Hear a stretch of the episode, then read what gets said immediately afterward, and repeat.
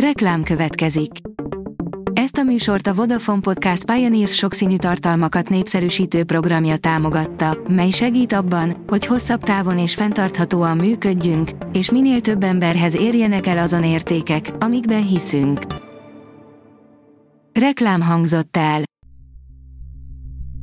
Szórakoztató és érdekes lapszemlénkkel jelentkezünk. Alíz vagyok, a hírstart robot hangja.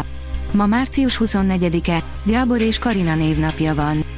A hiradó.hu oldalon olvasható, hogy guntűznek Harryből, most minden titkáról lerántják a leplet. A Sussexi herceg januárban megjelent önéletrajzi könyve nem aratott osztatlan sikert a rajongók körében, ellenben számtalan vicc forrása lett az utóbbi hónapokban. A könyves magazin írja, kommunista volt-e Petőfi. Néger volt-e Kossuth? Népes publikum gyűlt össze szerda este az Arany János utcai Blinken OSZI archívum előadótermének impozáns üvegteteje alatt. A MAFA bírja, kokain medve, Elizabeth Banks különös sikertörténete. Kokain medve. Már a cím is egy nagy őrültség, ennek következményeképp vártam is egy nagy őrültséget, de csak egy gyenge bohózatot kaptam. Kár, a történetet nem is ismertetném, hiszen gondolom, mindenki hallott róla valamilyen formában. Sokkal érdekesebb tény az, hogy az azóta már megboldogult Ray Liotának ez az utolsó filmje. Egy valami nehezebb egy baba örökbeadásánál, írja a 24.hu. Rég láthattunk olyan körömrágósan izgalmas történetet a mozikban, mint a 6 hét. Könnyen lehet, hogy Szakonyi Noémi Veronika első rendezése lesz az idei év legjobb magyar filmje. A Librarius oldalon olvasható, hogy megválasztották a Debreceni Csokonai Nemzeti Színház új igazgatóját. Mátyási Szabolcs a Színház és Filmművészeti Egyetem adjunktusa, a Magyar Művészeti Akadémia köztestületi tagja.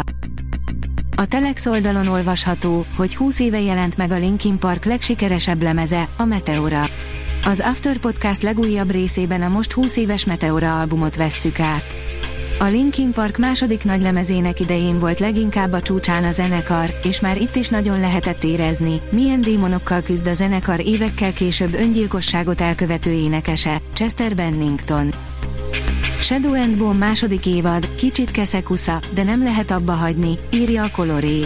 Megérkezett a Shadow and Bone, Árnyék és Csont sorozat második évada a Netflixre.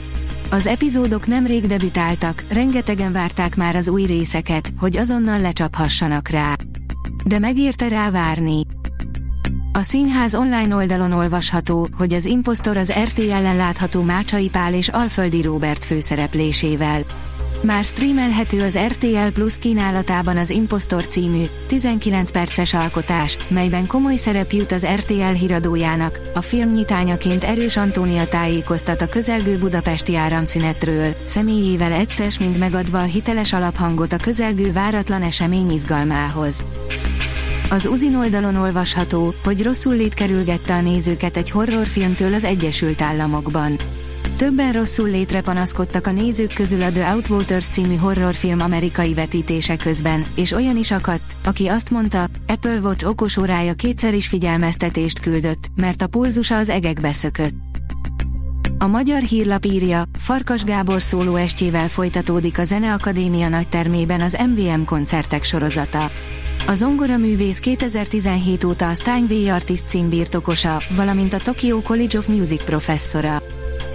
A Fidelio írja, Teddy Papavramival ad koncertet az Anima Muzikái Kamarazenekar. A Grandioso sorozat harmadik koncertjén, április 22-én ismét egy világhírű hegedű művésszel, Teddy Papavramival ismerteti meg a hazai közönséget az Anima Muzikái Kamarazenekar. A Hírstart film, zene és szórakozás híreiből szemléztünk.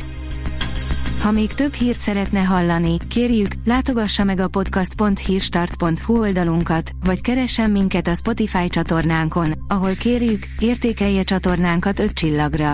Az elhangzott hírek teljes terjedelemben elérhetőek weboldalunkon is. Köszönjük, hogy minket hallgatott!